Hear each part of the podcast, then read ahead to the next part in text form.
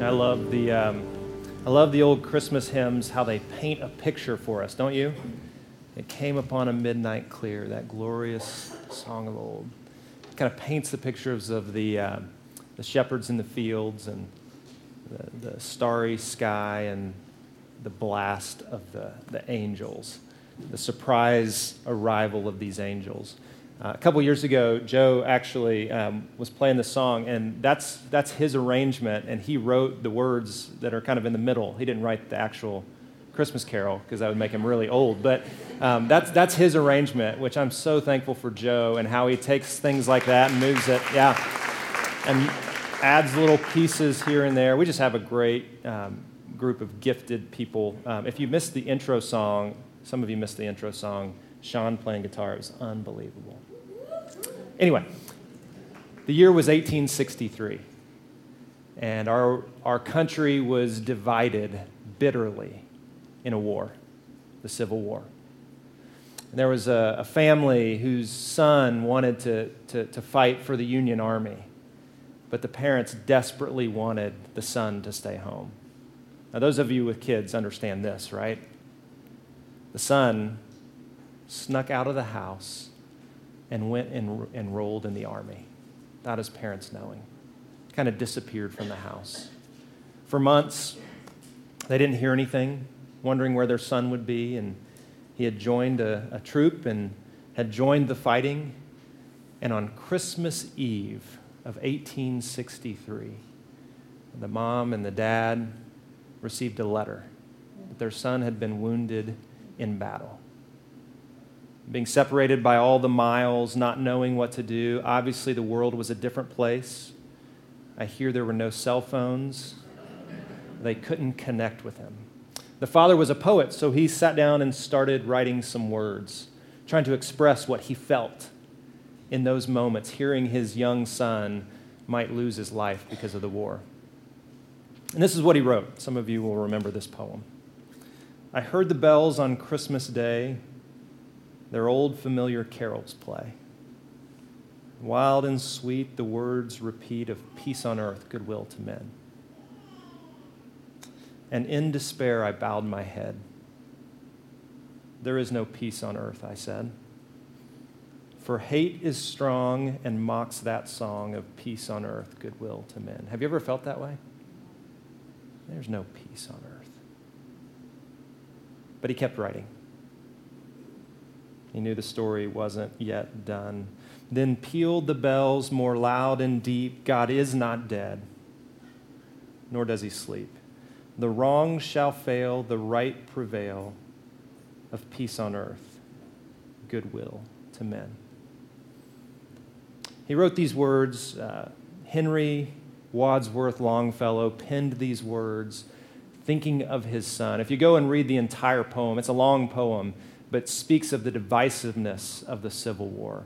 And I don't think it's that big of a stretch for us to understand that kind of division. Now, we don't see the, the actual war in our backyards, but all you have to do is turn on the TV, and it's not long before you hear about war and death and fighting.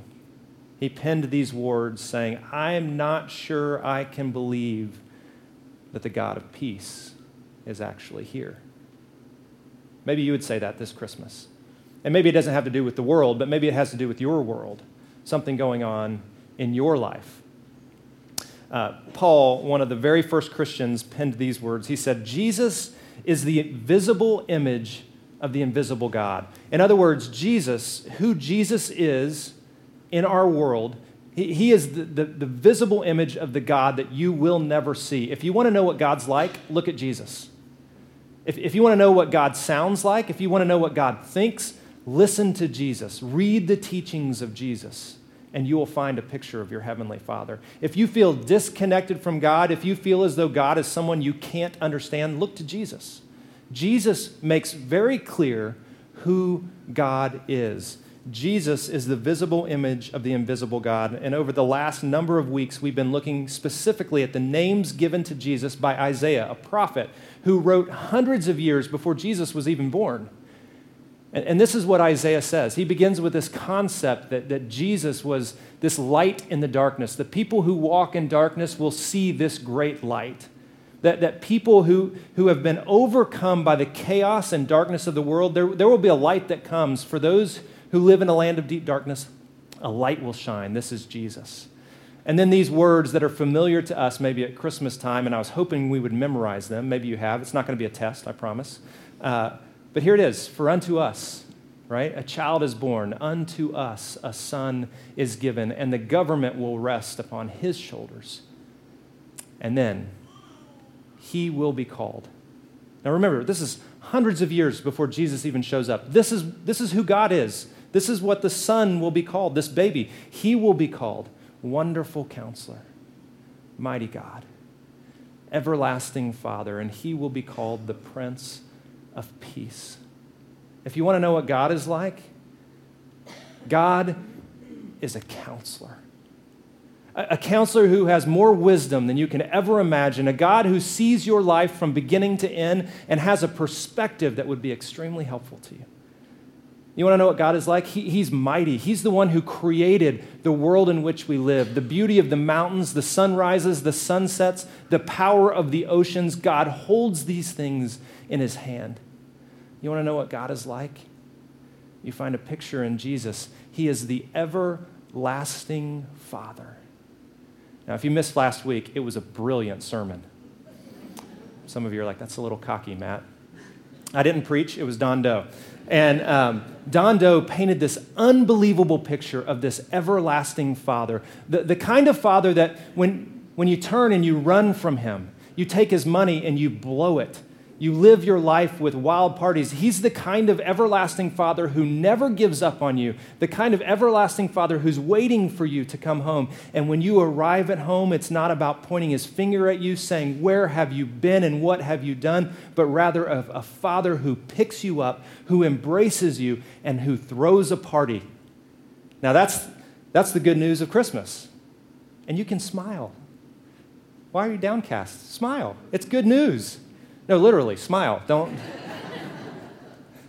turn the frown upside down. Jesus is the wonderful counselor. He's the mighty God. He's the everlasting Father. And Jesus is the Prince of Peace. Even when it feels as though your life is in chaos, He's the Prince of Peace. Now, this concept of peace, uh, you know, if, if you think about peace like I do, and hopefully you don't because my mind is crazy. I think about peace. Like my brother, um, when, when he was in middle school, high school, he started wearing these t shirts with a peace sign on them. Remember this? All we are saying is give peace a chance. Some of you remember that. Um, I, that's the kind of peace that I think of. I think of, um, this sounds strange, but uh, Miss America, you know, they ask Miss America. Some of you are like, what in the world? what, if you could, if you could have anything, what would you have? World peace. See, you remember world peace. You know, Miss America, I, I, want world peace. What is, what is peace? Well, in that mindset, in that thought, peace is simply the absence of conflict. Peace is a world where there is no war, there is no dying, there is no killing, there's no hatred. That's peace. But the biblical understanding of peace is much deeper. It's much, much broader than just simply the absence of conflict. Uh, the Hebrew word here is shalom. Can you say shalom? Shalom. Peace is shalom. Uh, shalom really is first experienced in the Garden of Eden. God creates Adam and Eve, and He gives them this world to explore and to take care of. And there was shalom. Adam and Eve were both naked, and they felt no shame. That woke some of you up. Um, there was shalom, there was relational harmony.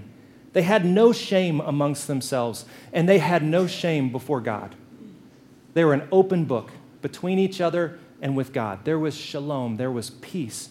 Now, humanity turned and walked away from God and broke the shalom that existed, broke the peace that existed. We are the ones who break peace with God.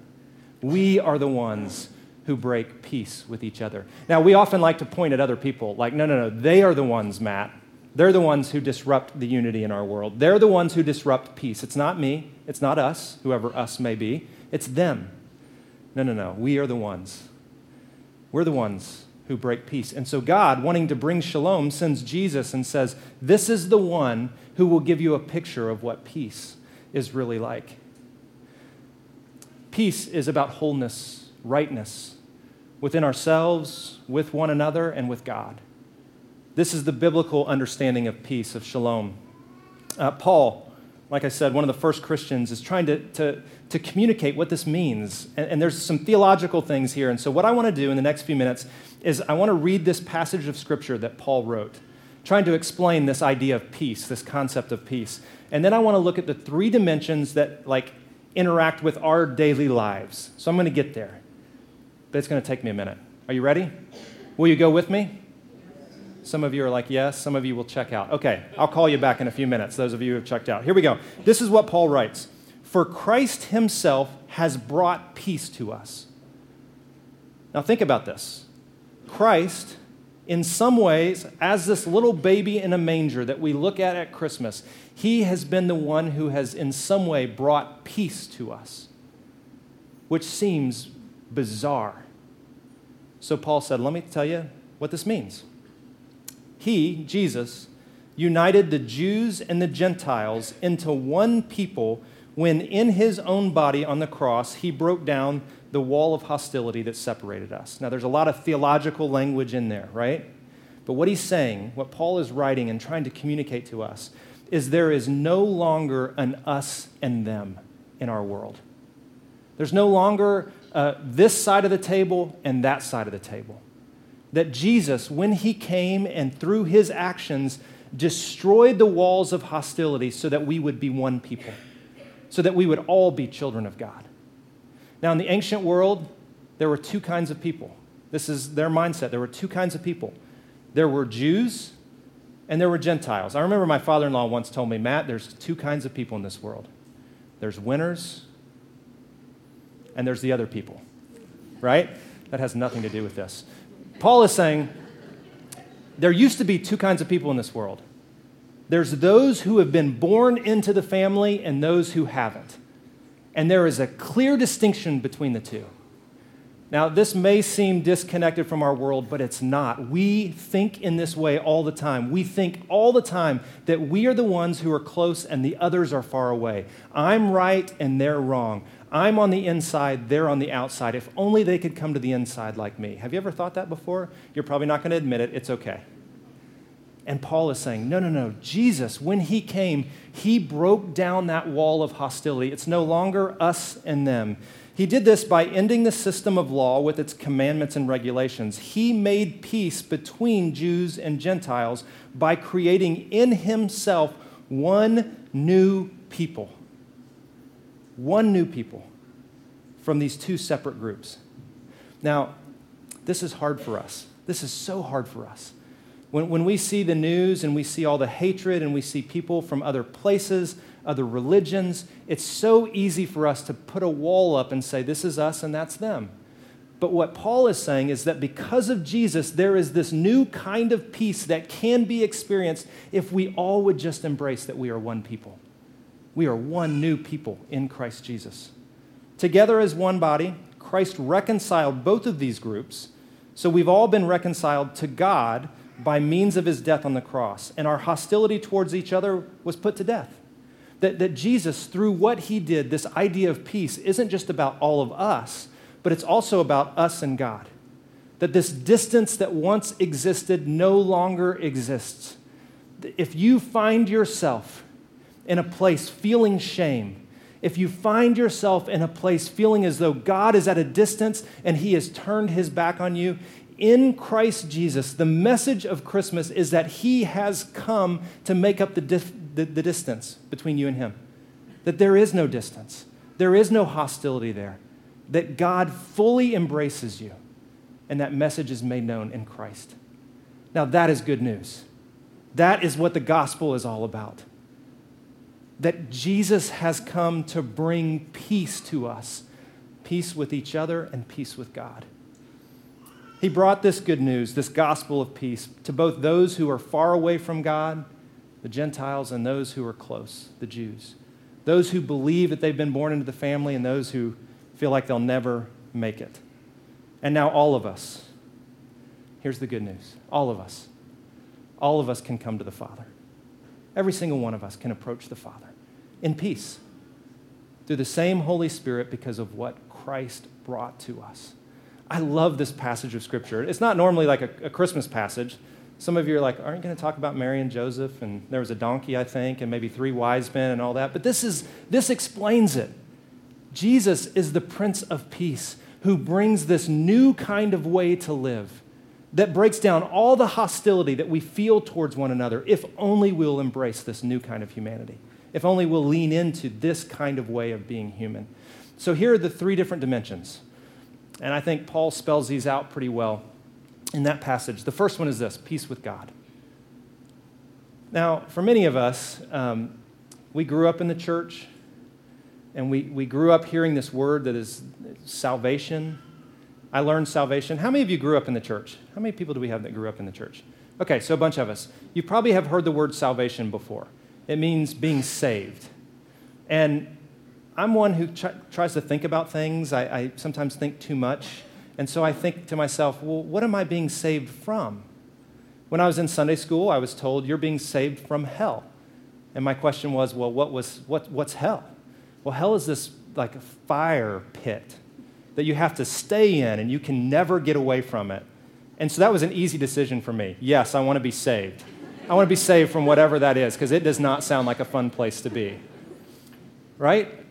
But, but being saved and salvation is a much deeper concept than something in the future that we can't even understand. Being saved is being saved from ourselves. It's being saved from a world in which we can't hold everything together on our own. It's about trusting something much bigger and stronger than us.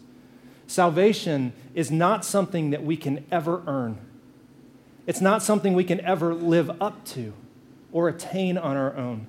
Salvation is something that we must simply embrace and lean into. There is no more division. I mean, last week, when, when uh, Pastor Don was talking, he, was painting this picture of the son who comes back to the father, thinking that he's going to have to work his way back into the good graces of the father, right? And a lot of us approach God that way. Like, I, I got to do enough things. I've got to show up enough times. I got to write a check that's big enough. I got to memorize verses. I got to spend five minutes a day, or is it six now, in prayer? How many minutes a day can I make God happy? You can never make God happy. You can never make God happy. Um, this Christmas, you need to know you're not enough. Aren't you glad you came to church today?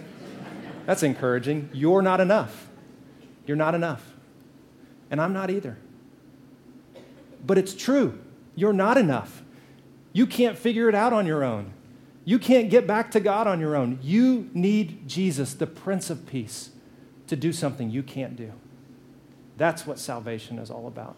And the only response is acceptance, embracing it, and fully trusting and leaning into Jesus Christ and what He's accomplished, what we can't accomplish.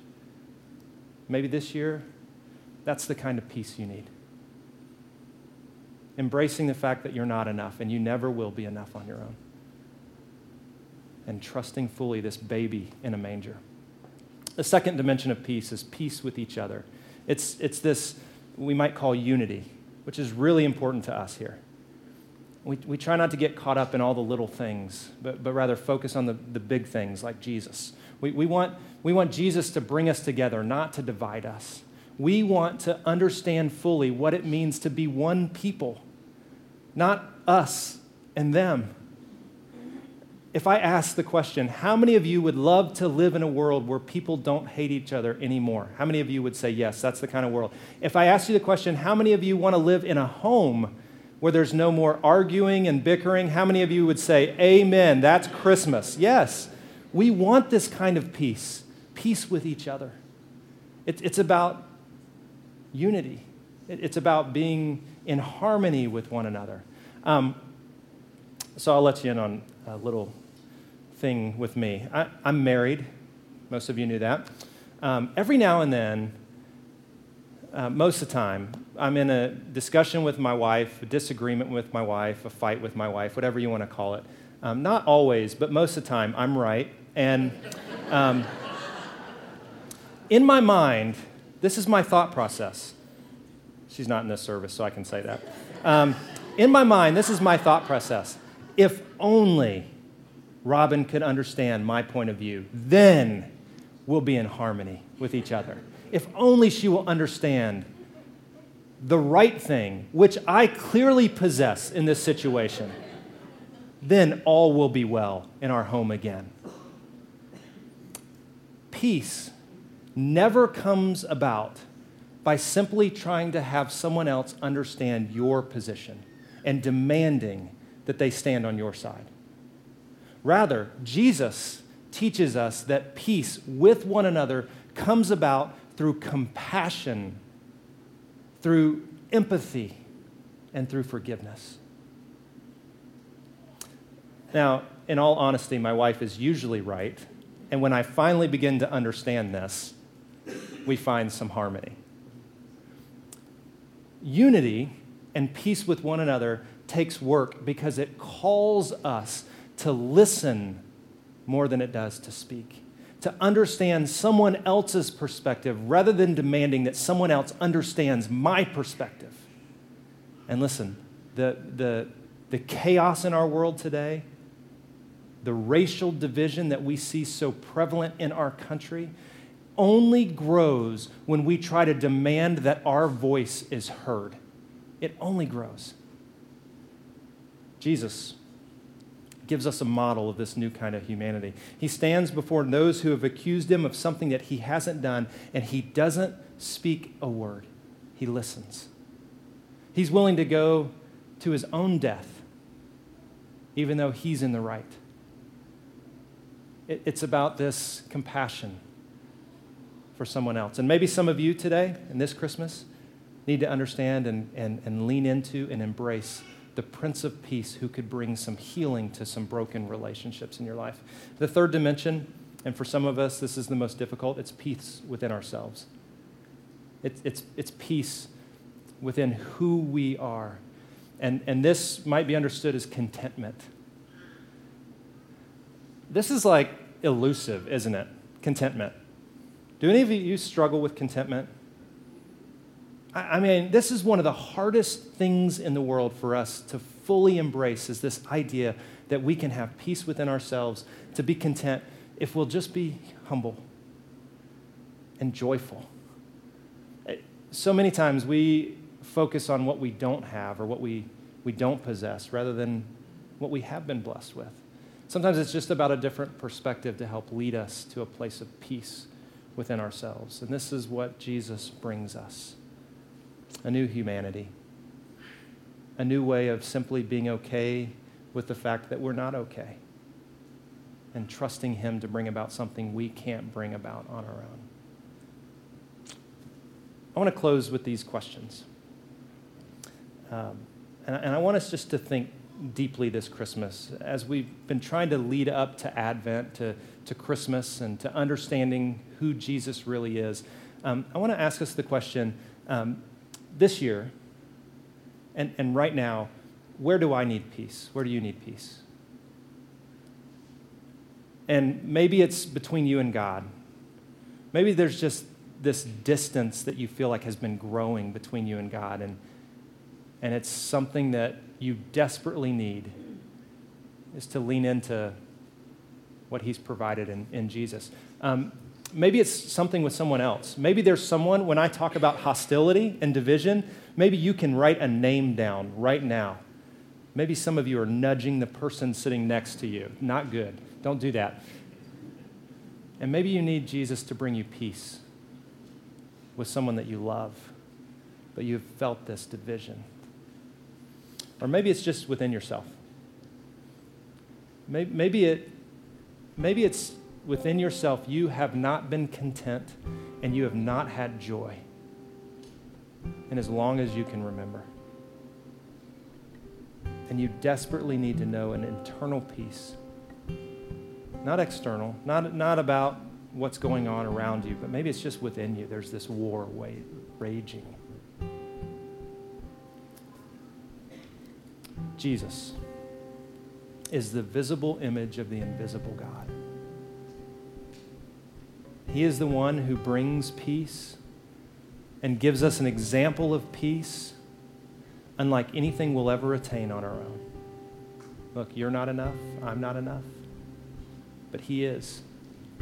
And so, my prayer for you and my prayer for me this, this Christmas is that we would approach the manger and that we would fully embrace all that God has given us in this child the wonderful counselor, the mighty God, the everlasting Father, and now the Prince of Peace. As we close with a song today, um, we always give you space to respond however you feel led to respond, however the Spirit might be breathing into you. And so today, what we want to do, um, a little bit different, we, are going to give you some, some space, and maybe you want to light a candle. Uh, light represents God's presence, so maybe you want to light a candle and ask God's presence to be with you as we approach Christmas this week. Um, maybe you want to come to this cross on my right, your left, and write something down. Maybe it's a person's name. Maybe it's a people group that you've just had this negative, uh, maybe it's a fear Maybe it's a misunderstanding. Maybe, maybe you just want to write a name, a, a group, or maybe you just want to say, God, help me forgive this person. Just put it up on the cross as your way of kind of turning that over to God. On this side today, rather than put notes up on the cross, um, there's going to be a couple of us just hanging out down here, and maybe you just need prayer today. Maybe you just need someone to say a prayer of peace over you.